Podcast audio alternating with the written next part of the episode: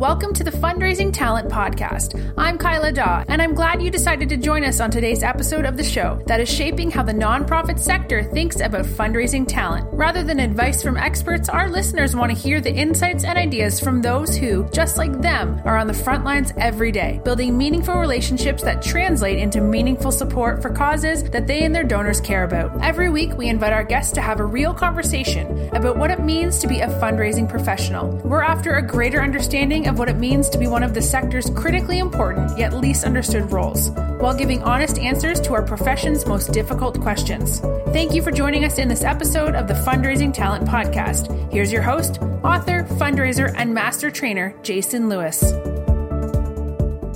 Hi, podcast listeners. This is Jason Lewis, and I am your host for the Fundraising Talent Podcast.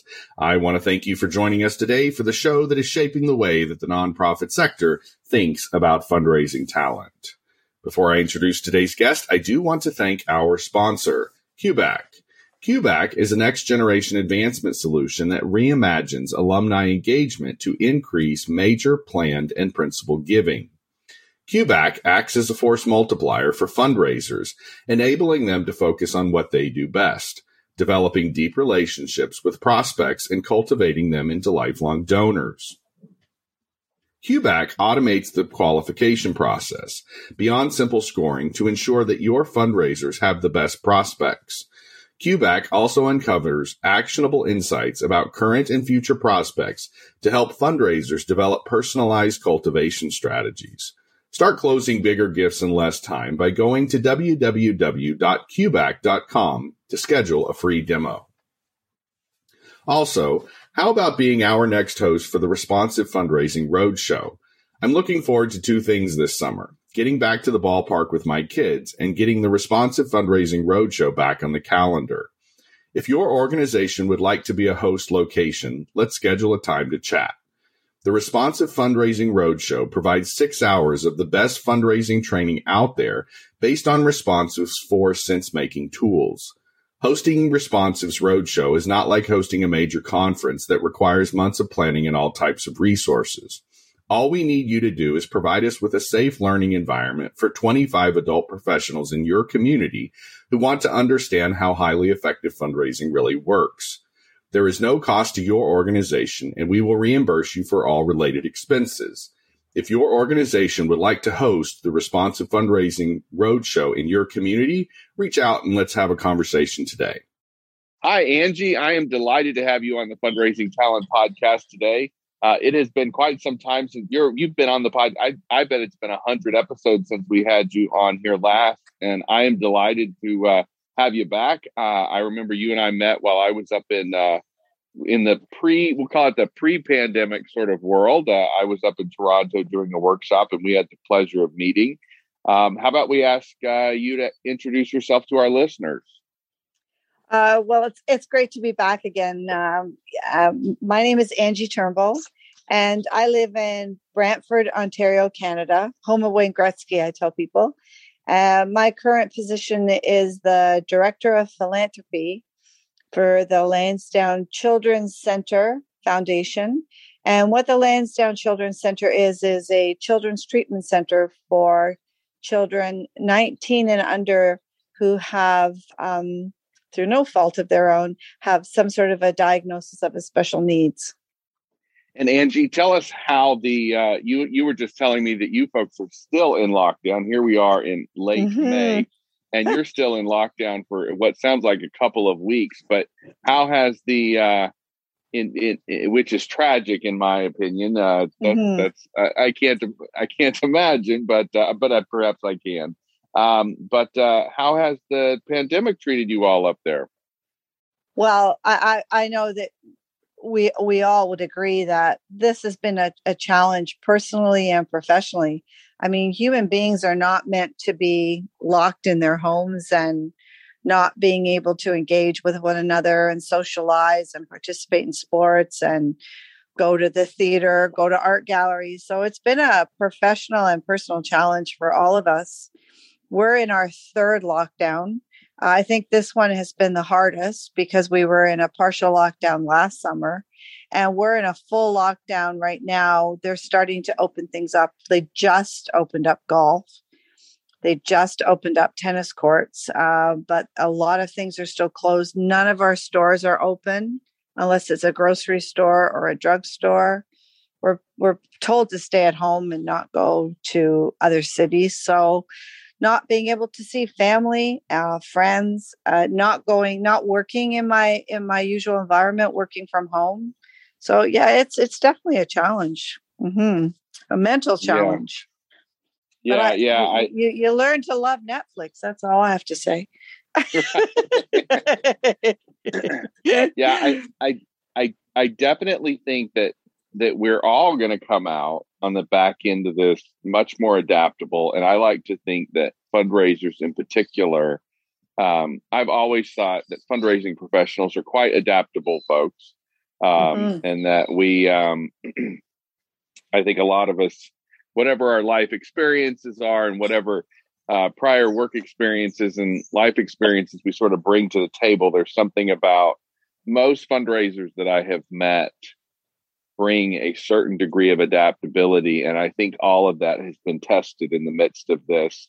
Absolutely. Um, you know, mm. story after story after story. Lately, we've been hearing lots of reports. Um, I, I'd say, you know, good probably every other podcast episode is is is someone sort of telling the less the you know the hard the hard earned hard earned lessons that were particularly valuable for them. Is there a lesson you think you've learned about? Is there anything that sort of sits at the top of your list? You're like, we're gonna that's a lesson we've learned, and we're gonna that we're gonna hold on to that one for a long time. Well, the reason that I was speaking with you the other day was um, um, the, the lesson that I would say, Candace, I work with a lovely uh, young lady, the senior development officer that runs all of our events. I think yeah. the lesson that we learned through all of this yeah is that the reason that we fundraise for our children with special needs their their special needs didn't suddenly go away because of covid uh, right. all of the all the reasons that we were fundraising did not change it actually we we needed to do more virtual therapy. So we had a different different needs for our funding, but we learned that it we learned that it can still be done and that you just have to the word pivot which is like everybody's favorite word now is pivot pivot pivot right um, we we looked at one another and said well we just have to figure this out i mean i know about you i don't know about you but in all the courses i ever took in fundraising I never did a webinar that said how to do fundraising in a pandemic 101. I never took that course. And so we, in March of 2020, um, I had just written our budget and our business plan for the fiscal year of 2020 to 2021.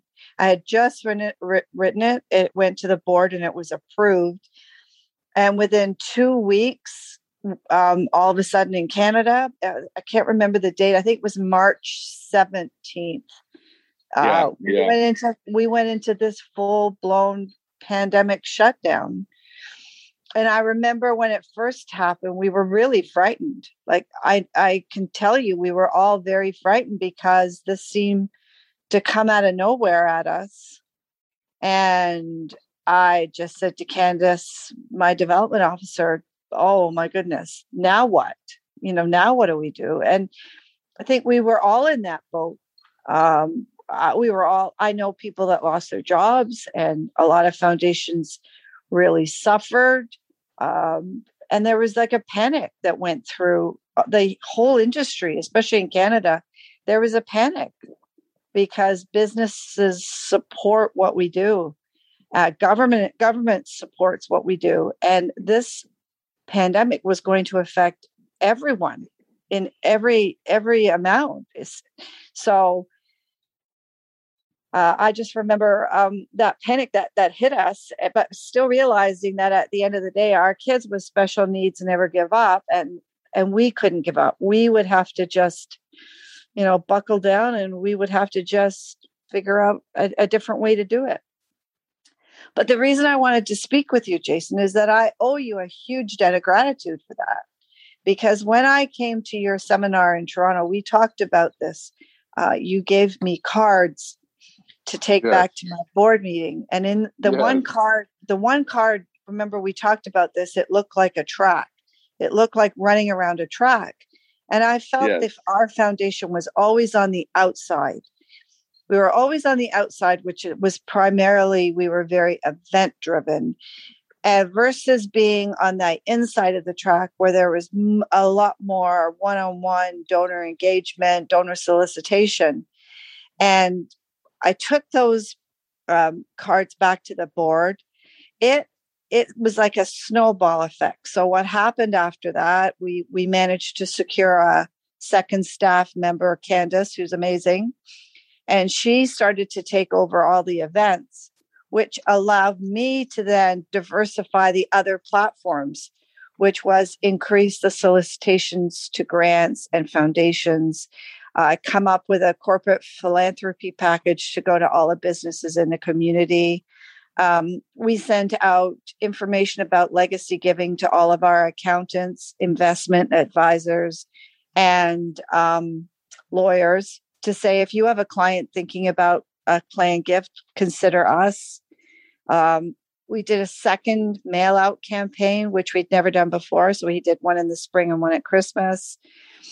And we actually approached all of the people that had sponsored our events and uh, participated in our events and pledged our events and really pulled them to being just a regular donor. But it was because of going to your seminar that this all was like a snowball and it all happened. And when I look at it, I think to myself, somebody up there was thinking about us saying, you know what, you girls, something's about to happen right now in the world, and you better be ready. So we started planning all of this diversifying of our platforms so that this is the good news story is that we launched our our fiscal year in December in March of 2020 and we had a whole year to hit our to hit our target. And do you know we hit our target in December? Because right, right. we had diversified the platforms and we had gone about asking for funding in different ways and we really went after for individual donor support and contrary to what people believe uh, donors felt bad for charities during the pandemic. They knew we were suffering. They knew that we still needed to raise money. They were at home with no disposable income. They couldn't go anywhere. They couldn't go out for dinner. They couldn't go buy new clothes or a new boat. So there was a huge support for charities. Um, I know I, I'm on other webinars in the US, and I've heard that even in the United States, the the donor was adding a zero to their donations. Yeah, yeah. what that I, I, did, I, did, I certainly didn't foresee. We've been teaching those three lanes for several years now, and, and I certainly could not have foreseen the um, the pandemic. But one of the things I did see, and I think all of us have seen this, if we've been around, you know, unless we were hiding in a cave for the last several decades and not raising money, but if if you think about that outer lane, that outer lane of fundraising activity basically is the lane that lets you down when the world gets messy and unpredictable. And so and so if you think back on September 11th and if you think back um, during the recession, it's that same lane and and that's the stuff that we teach in that seminar that you attended. Whatever the whenever the world and the marketplace sort of tanks, the stock market sort of bottoms out, and the consumer confidence sort of hits another low, and you know all those all those things that we've sort of just as a society sort of expected to happen in our economy as it moves up and down like a roller coaster sometimes. What i was what i was what i was trying to convey when we created those three lanes was how do you conceptually train up an organization to kind of think through okay all that fundraising activity that generally happens in that outermost lane also tends to be what is most vulnerable to the swings in our economy and so subsequent to that seminar, if I'm if I'm understanding the story correctly, subsequent to that seminar, you went back and you essentially created a buffer zone. Mm-hmm. Um, you put a buffer between the what what is the more vulnerable place out there, and, and it's all fundraising activity that eventually will come back. And I mean, we're we're going to see, you know, you'll see events going back on the calendar here soon enough, and uh, you know, all of the things that we would do in that outermost lane will will continue to be utilized and and and they'll continue to evolve. But they're always going to let us down when the world is sort of letting us down. Does that make sense totally makes sense and i think that our number one fundraiser that we'd had for 20 years that really was sustaining the organization uh, was was was a somewhat of a third party and the gentleman that was running that i knew he was going to retire. You know events often have an expiration date and i could see that expiration date coming. Yeah. and the board was asking well what are the plans and it was well we need to start acting like a foundation that has a diversified platform that's the way i say but lots of ways to give lots of ways to, to support and also understanding that I I felt and and Candace and I both agreed that that events are great. They're they're they're they build the brand. They make um, great awareness about your organization. But at the end of the day, um, the people that participate in your event or pledge your event are not necessarily what was the donor we were looking for. We we the donor we really needed was the parents and the grandparents of the children who use our services and are grateful for what we do for their child. So we created a different event. I think I told you this that we created the Heroes Walk and Roll with all the little kids, and they all come dressed as heroes, and their parents come dressed as heroes. we bring the community together, and that if that's a better event, a better donor base for us. But but yeah, it's funny. It's funny how it all worked out. I, I wasn't doing this buffer. I wasn't doing this buffer because of a pandemic. I was doing a buffer because I knew we were going to lose this event. But yeah. as it turned, as it turns out, wow, God worked in mysterious ways because this buffer that I had put in ended up help, helping sustain us through something that none of us ever could have imagined um, the ramifications of of what this has been and i'm still i'm still in it. Like i'm i still feel everybody was like just get through 2020 and we'll be okay. And i thought to myself especially here in canada no we're we're not okay. We're still we're still not okay. The um that visual the three lane visual is actually not um it does go we do call it the three lanes but it's actually based on a visual by a guy um a sociologist by the my, a lot of my regular listeners have heard me reference Edward Hall. He was a sociologist in the 1960s who created, ironically, as we're relating this all to the pandemic, he created these rings of distance. They were literally sort of the they were the social distance between you and other people. And so mm-hmm. each of those rings was sort of an arm's length or two arms lengths or three arms lengths.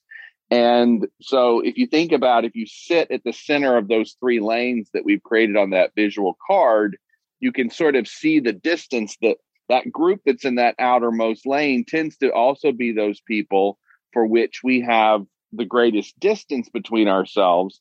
And what Hall was talking about was context. And so um, anybody who has written has anybody who has ever written about high context versus low context relationships when the environment changes as it has in the midst of this pandemic you you rely on a different context. So you start to rely on higher context relationships.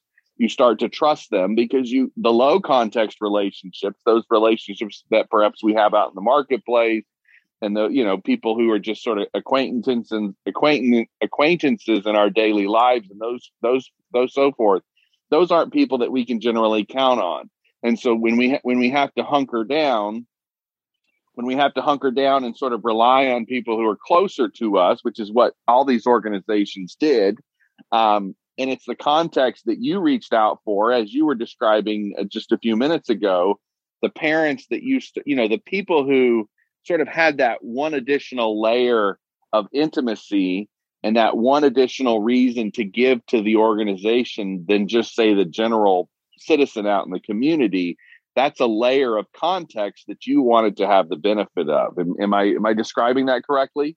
Absolutely. Yeah. and i have to say yeah. the other thing about the pandemic so i'm i'm at home. I'm working from home alone. I'm i'm an empty nest and my husband runs his own company and he's been gone.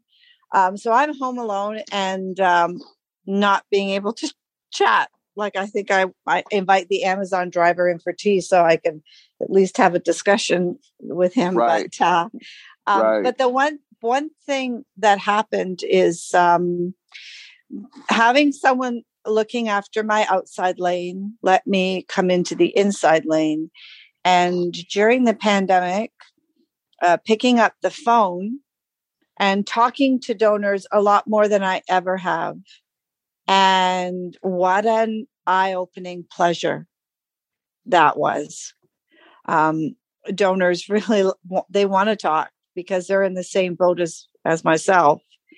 And with that being said, the stories of who are you and why do you support the organization and uh, success stories that i'm hearing you know like my my grandson had such trouble speaking. We really worried about him going into school and we, he came to lansdowne and his verbiage is wonderful now and he's excelling in school and that's why i want to give back to the organization. So coming you know in a bit of a dark place here by myself and picking up the phone and hearing these impactful, uplifting, motivating stories um, as a fundraiser when you are in a kind of tough time, it just kept us going. It, okay, it so definitely I did. I, I, haven't I haven't talked to anyone about this on the podcast in quite some time, but I, I kind of wonder. I've got Angee. I've got this this this next book sort of simmering in my head and i want to write it, it's not about fundraising it's about why the nonprofit sector exists as a whole. So we, uh, we tend to we tend to think that the nonprofit sector exists primarily for the purposes of fulfilling our mission um, and those that we serve. But has has it occurred to you so I, i've heard that i've heard that that people are picking up the phone and or have been picking up the phone and has it occurred to you in the midst of this pandemic that in some ways the nonprofit sector also exists for the people that enable you to do, do the serving just as much as it is the people that you serve? Like you, your your organization gave that person that's on the other end of that phone who probably writes you guys a check you know every month or once a year or whatever you're giving them a sense of identity and meaning and purpose in the world at a time when they critically need it. And i think i sometimes i think the nonprofit sector and sometimes i think our individual organizations sort of forget that it's one thing to serve that young man in the classroom it's a completely another to see our our, our role in the community much more holistically and also see our role towards those people who enable us to do that service for that young man. Does that make sense? Oh, I think uh, okay. So what I'm what I'm hearing, and correct me if I'm wrong, yeah. is that okay? I'll, I'll put it simple. Like, yeah, yes, we we provide the service, but then I mitigate the opportunity for the parent or the grandparent to to show some appreciation and give back so they're able to do a donation it makes them feel great. It makes the donor that that donor center that whatever that they they feel yeah, good. Yeah, yeah. They ha- they have a they have a purpose. They feel that they've been part of There's... now that now they're brought into the story and they're part of the story. And as a fundraiser, and I think I told you this before, I mean, I came from the profit world and I was in sales and advertising and I loved it. But when I had the opportunity to come into a profession that did make a difference and give back. So looking at it like that, all the players, all the players that are sitting at the table, the children that are getting the service, the therapist, the fundraiser, and the donor are all working together, ha- sharing a meal at the table that they're all enjoying, that's that's good. That means something to all of them. Yeah, that's a beautiful. Uh, that's a beautiful uh, uh, visual way to see that. That's what. Um, oh, his his name uh, Alexander. So there's a professor. He's in Canada. Uh, he's a Canadian, and he wrote. Uh, he, he's written a theory. It's it's called psychosocial integration. It's the idea that we as human beings have to be socially integrated into our worlds in order to thrive. And if you look at the way that modern society works, that those places where we're integrated into our communities tend to be the nonprofit organizations. And so if if nonprofit organizations don't see themselves as existing not just for that young man at the table for whom your mission statement points to, but for those other three people, yourself included, um, if we don't see ourselves as having this sort of this holistic purpose, we sort of miss the opportunity to perhaps even get our jobs done really well. I mean, when you yep. see it, when you see it as well as you just described it, having all four of those people around the table, it starts to make your job as a fundraiser far, far much. It's far more compelling because you're not pulling them. You know, you're not sort of persuading them to come to the table. You're already recognizing that they're at the table and then mm-hmm. fundraising and giving of their time and volunteering their skills or whatever mm-hmm. they're you know vo- volunteering on the board or so forth um, in many ways we're sort of creating these tables of opportunity to sort around a common need a common good uh, you know mm-hmm. a common concern yeah i mean I, I, me as me as a fundraiser but i walk the walk so i'm i'm a monthly donor to three other organizations besides my own. And when i when i personally see how my donor dollars have worked and i've had conversations with the organizations it makes me I, it just makes me feel good that at the end of the day that my paycheck's gone and worked to do the greater good. I mean to me i think that's why a lot of us join this profession is that we want to do the greater. We realize there's a um, a seat at the table that's not being filled, and that is the funding. So that's why we're all sitting there, and that's why it works like that. That expression, "It takes a village." Um, and if you know, I I often just think that, and I've I've read so much about it, is that if every person in the world only just gave a certain amount of dollars, we probably would be not even needing as many charities as we have. Um, and that's a concept I can't understand how people can't give when there's so much, there's so many good, great reasons to give. So, see, I think um, so. So this author, uh, Alexander, a lot of what he's talking about is not a whole lot different than what a lot a lot of us are reading Brene Brown's books and and yes. what Brene what what Brene Brown talks a lot about is this notion of belonging and and psychosocial mm-hmm. integration and belonging mm-hmm. are largely the same thing. And what you're describing with those seats at the table, I think it's so much. And this this is my pushback when when people talk about some of these you know donor centered stuff and donor love and all that sort of stuff it, it's so much mm-hmm. in my mind it's so much more than making them feel good it's making yeah. them feel like they belong at the table. Yes. And so yes, it's not it's not just this sort of this consumer experience of having gone to, you know, gone to the supermarket and buy a fancy box of cereal and feel good about what you purchased. It's about yeah. actually it's about actually feeling like there's been a seat reserved for them.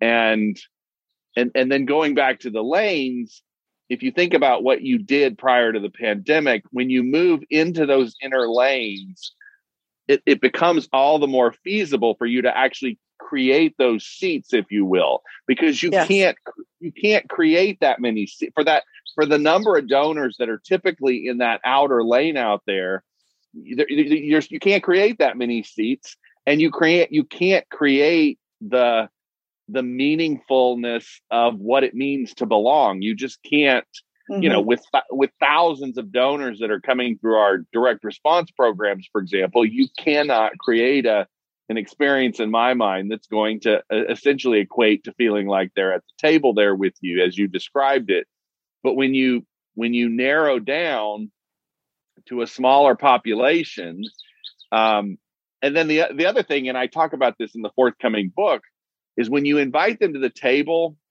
and i and i hope you saw this in the midst of the pandemic. I'm guessing you did. Did you did you find that it was more comfortable on you that you were more confident in raising the expectation of those donors to perhaps give in more meaningful ways? Absolutely. Absolutely yeah. because yeah. just just in the discussions of like you and i've had is that um the our whole our whole way of doing business uh, quote quote unquote shifted so yeah taking taking the donor out for coffee for lunch dropping by having the conversation. I live in a small town of 100,000 people. I'm blessed that I run into my donors on the grapefruit aisle, you know, right. because right. we're all out. We're all out and about, seeing them on the golf course, seeing them out for dinner. Always, every time I see someone, it's like, "How's Lansdowne going?" And you know, um, this incredible shift that socialization as we knew it changed and it drastically Im- impacted the way we do business.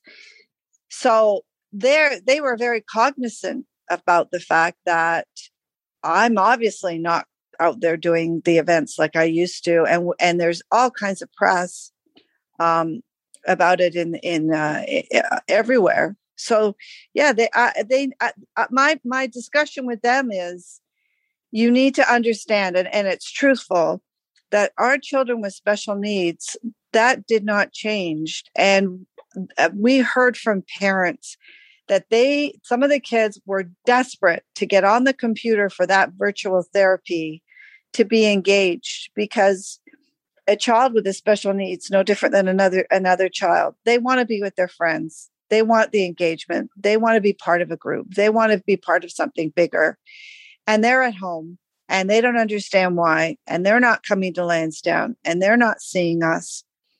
And it was really difficult. And it was like okay well now we got to raise money to get kits delivered to their homes so they can participate in recreation and we're going to do it we're going to do it on zoom meetings with all these kids and we're going to teach them how to paint over zoom. And we literally had to pivot and do that. And so for the donors I sent pictures to the donors of our kids doing all of this virtually to say, you're still making a difference. We're still making it happen. Our kids are still being supported, even through these difficult times, because you didn't give up on us. You stayed with us, and you stayed with us in some cases in in a much larger uh, capacity. Did you did you notice that their guard did you notice that their guard was down? I I I, I tend to hear as as I'm talking to individuals like yourself who were on the phone in the midst of this pandemic that they're basically saying that people's guard was down. So they were answering the phone, they were calling us back, and they were perhaps having much longer, much more richer yes. Oh, conversations. Oh yes. I had a pile yeah. full of people that I wanted to call. And yeah. I got through two people in an hour. Well, I'm a talker anyways. I'm a bit of a I have a gift of the gab. I'm sorry. I, I love to talk, especially now.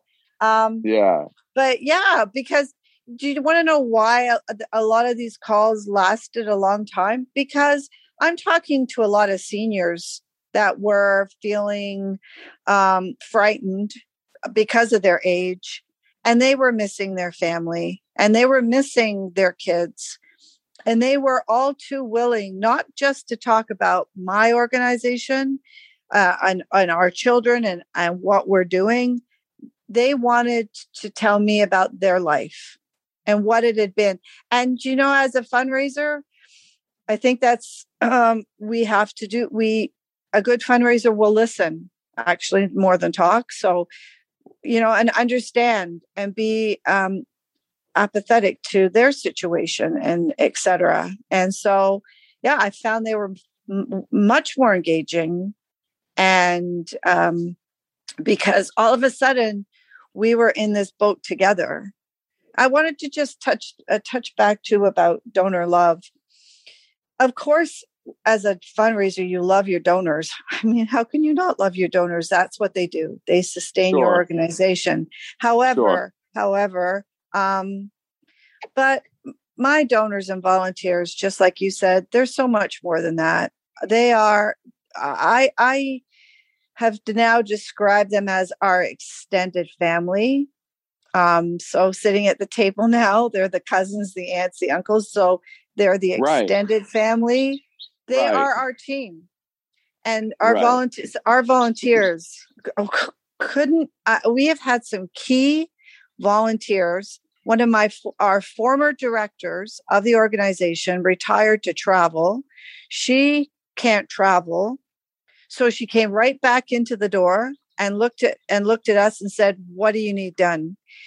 Her help over covid has been instrumental. Um and so love my volunteer? Oh my goodness. I owe that lady my kidney. She has been unbelievable. So yeah, it's it's love, respect, appreciation, acknowledgement.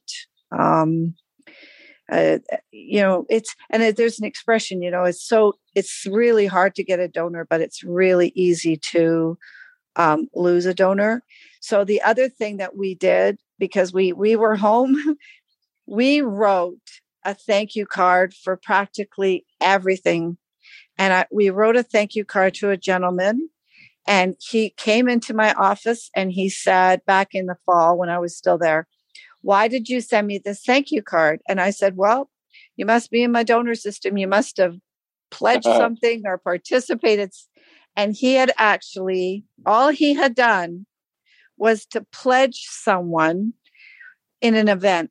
But I sent him a thank you card. And he was so overwhelmed with the thank you card that at Christmas, he showed back up at the the center with 60 backpacks for children to be given away as gifts.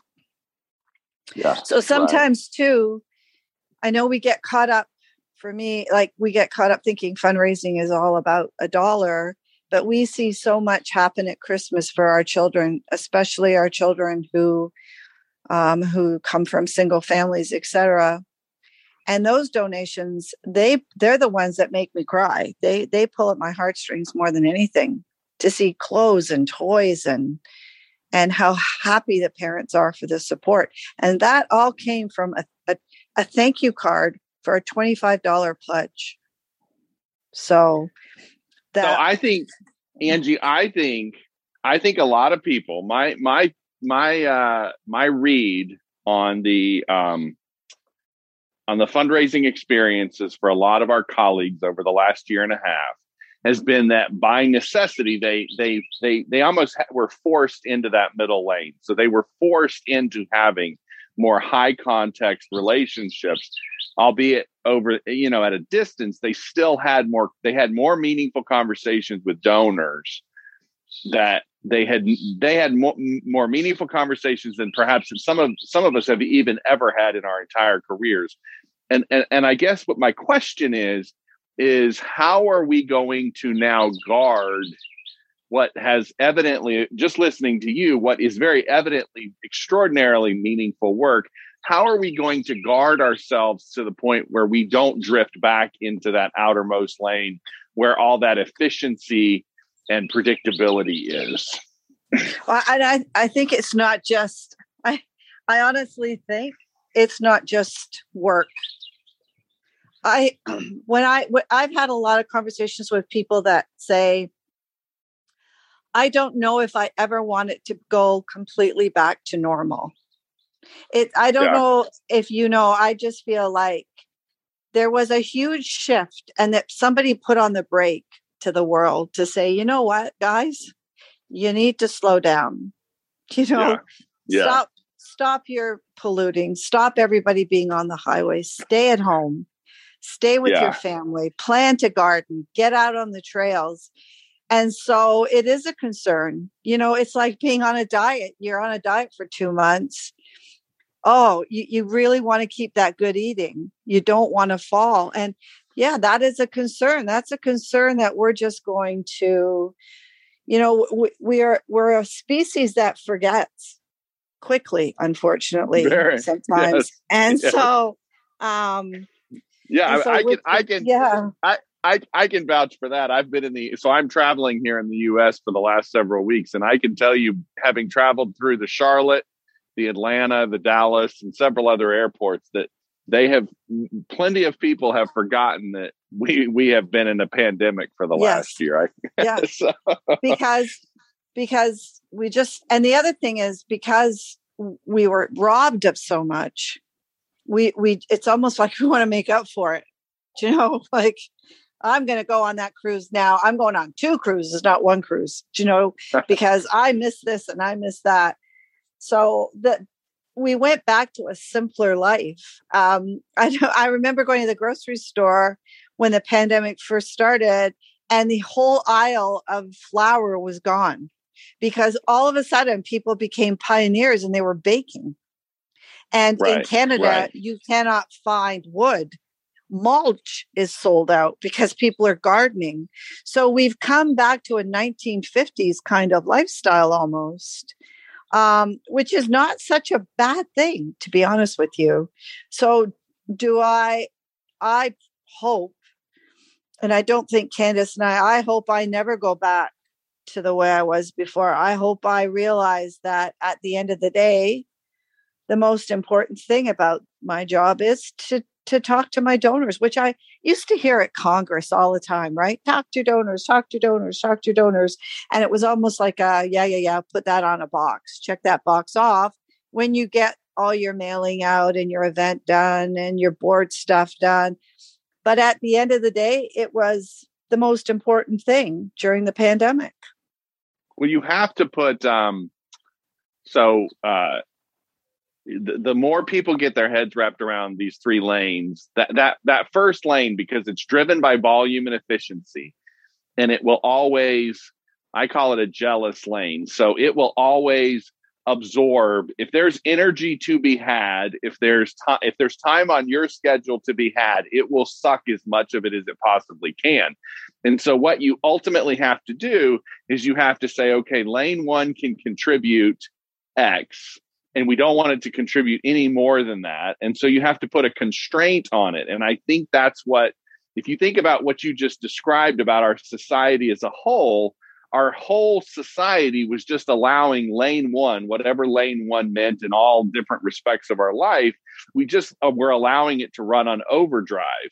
Mhm. And and all of a sudden, lane one got shut down. All those the, all those highly predictable, highly efficient, high volume things that we did in life, all of a sudden sort of said, you can't do this stuff anymore. you can't go to Walmart and shop all day long. You can't go to the shop- Mhm. shopping mall um, and you and you may not even have as much money in your checking account and so all of these things that were sort of conditioned on volume and efficiency get get put on pause and you have to rely on that higher quality and ultimately you find that when you lean on those higher quality relationships i had a guy Angee i had a guy at the uh at the na- uh, the uh the naval academy the naval academy here on the podcast about six six or eight weeks ago and he was saying to me that they cut during the pandemic they cut their portfolios in half and basically raised the same amount of money Mhm.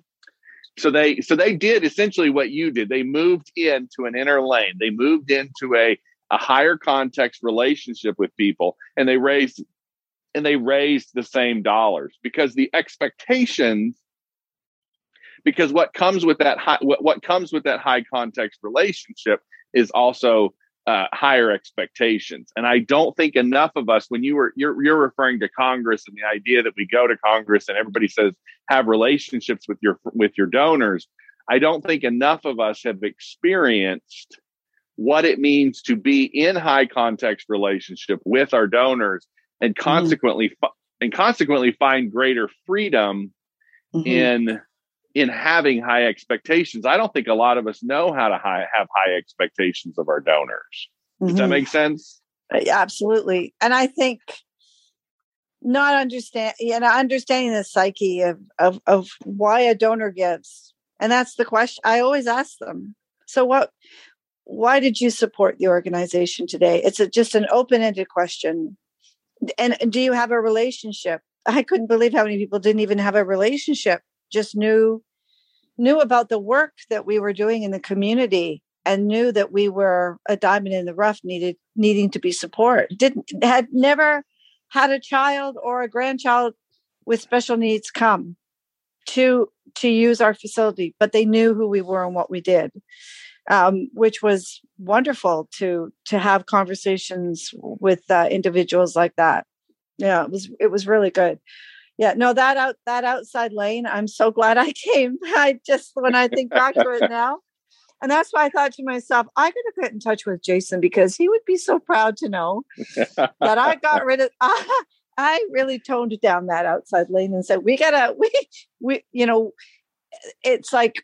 And as it worked out, we had a whole year to hit our target. We had from March until March, and maybe if we'd stayed in the law in the outside lane, that's how long it would have taken. But oh no, we moved into the inside lane and we got around the track a lot faster and hit our target in December. Right. So you so, and I met. You and I met in I think it was January or February of 2019. Yes. Um, and you're saying that you guys moved in. You moved into those inner lanes. Yes. In March, starting in March of that yes. year, and it wasn't. Yeah. And it was a year later that the pandemic hit you. Yes. And it yes. And and and, and that's that I think that I think is part of what we have to begin to communicate to our boards. Uh, yes. Uh, people are always people are always saying to me, you know, what do we say to our boards and our bosses? Well, if your boards and your bosses do not see that that that investment of time, you spent a year ahead of time not knowing that that middle lane was going to was going to work yeah. for you. Yeah. I spent a year it, getting ready for a pandemic I didn't know was going to hit. So right, yeah. right, right. And and I got to say that's probably the biggest affirmation of my work. That's probably going to make my week. So.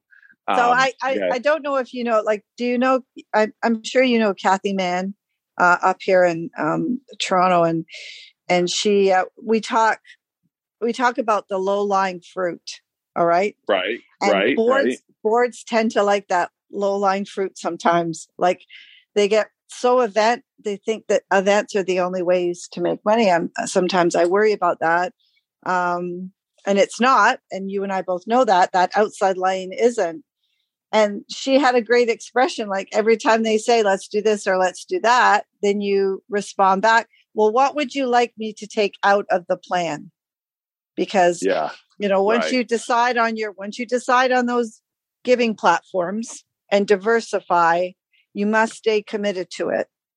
And you mustn't add anything on that doesn't have a strategic, sound reason for adding it. So, you know, legacy giving, I know in the US, legacy giving in universities is huge. I mean, it sustains and hospitals. Um, you know and having and having that conversation is an easy that's another thing is i find having that conversation easy. Somebody kind of thought i was a bit morbid. How can you talk about death? I'm not talking about death. I'm talking about i'm not unless they've figured out how they're going to stay on the planet forever i don't know that yet. I hope i can figure that out but how how do you how do you make an impactful gift? And that's an inside lane conversation that could that could sustain that outside lane for years to come. Are so, you thinking about sometimes um, with some of my clients, we talk about how you can move. So sometimes events and all the all the things that we generally push out to that outermost lane, if you move those same strategies to the inner inner lane, for for example, that the, the event can still happen in the middle or the innermost lane, but they tend to be smaller smaller sure. events. So yes, what, what what it sounds like to me is is if you wanted to, um, I love I love hearing organizations that tell me that they're they're doing dinner parties with t- 12 or 15 people around the dinner table people who all generally know each other share a community together yeah. Perhaps, yeah. perhaps a, bo- a, board member or trustee is hosting the dinner but yeah. again you're cre- that that's taking the event strategy and letting go of the the volume and the efficiency and moving it into a much more qualitative sort of setting you're still yeah. hosting an event it's just sure it's it's just your cost you know with with a lot of our clients you know the cost gets shifted to the to the uh to the trustee and, and Yes. their and, the, and their family, and they pick up the bill for for hosting dinner. Um, Mhm. And you and you, the fundraiser, if you're at that event, you get the benefit of very rich, meaningful Convers- conversations. you have much better conversations and the the the one the one person i think about is gail perry. And um gail perry is she in north or south carolina? She she's used in, to always she's in North Carolina. Yes, and she used to talk about her porch parties. And then she used to and and i'm going to say it like she would say it i used to host host my porch parties. And it was just exact and this was pre-covid. And she would host the porch parties and and x amount of certain people were invited. And you're absolutely right. The quality of the donations that probably came out of that dinner or that porch party or that you know garden party or whatever that may be would be a quality donor giving a quality gift versus um, doing a walk where the registration's $35 and you've got to buy your hot dogs and you've got to rent the clown. eh, Do you know what I'm Right. saying? And you've got to Yeah. buy the t-shirts. And and at the end of the day, um, you're right. It would be much simpler to do that. And I find it more sophisticated, um, a more eloquent, I suppose, um, way to do it. I think you can do both. Uh, absolutely. I think you could do both. We, I'll tell you what was interesting is we're in a silent capital campaign right now. And we were in the middle of just about to launch our uh, feasibility study or our planning study. We don't call it a feasibility study. We call it a, plan, um, a planning study because we, we know Sure. it's feasible. And do you know, um, we went ahead and did it. We went ahead and did this planning study in COVID. And you know, our consultant told us it was one of the most um, successful planning studies that he'd ever done in COVID because people were there on the phone wanting to talk. yes, It was great. gave- It was great. I I have um so and that's and I I would argue that's because you were in the middle lane. So I think one of the mistakes we make with these feasibility studies and I haven't articulated it this way so much on the podcast, but I think there's a lot of organizations that are stuck in lane 1 so they have this extraordinary volume of relationships and then they're running out and they're doing feasibility studies on the notion that they can actually skip lane two, that middle, that messy middle lane where you're where you've been in the last two years, as if it could, if, as if they can leap over into the third lane, which is your capital campaign. But mm-hmm. essentially, what you're, if you're not in, I have said this to clients time and time again. If if you're not in the middle lane, the feasibility study is not going to tell you a lot because you're No. talking to people. You're you're talking to people who you have almost no relationship with, and Yeah. so when you hired this consultant to come in, what he or she had the benefit of is those middle lane relationships that were much more warmed up, much more engaged. There was a Yeah. lot more. There was a lot more layer to it, and then Mhm. that set and then that sets you up to move into that inner innermost lane, that third lane where you're seeing capital campaigns. Yeah. Um, I'm teaching this. Uh, you're warming. I've got a. I've got an event in three weeks at Myrtle Beach with a bunch of heads of schools, and I'm probably going to. I'm going to. I, I could perhaps just play this podcast conversation to them, and uh, they would. this would be- because because the thing the thing. I, I don't, I don't know if we talked about this when I was in Toronto, Angee, and we'll end up we'll wrap up on this thought, but that innermost lane that we haven't talked a lot about um, that innermost lane if it's serving you well that's the that's the third lane rather than you moving from capital camp go, moving in and out of capital campaigns it allows you just to have a permanent permanent capital campaign sort of this yes. this Permanent major odd- gift. yeah, you're just constantly sort of raising for the future, raising for capital, raising for growth. And so and so you're kind of bringing the so as you bring relationships into the middle lane, now you can bring you know a select few into that innermost lane and you can build you can constantly be thinking okay, what are we building for the future whether it's the next building, whether it's the expansion of a program or whether it's, you know, building your endowment.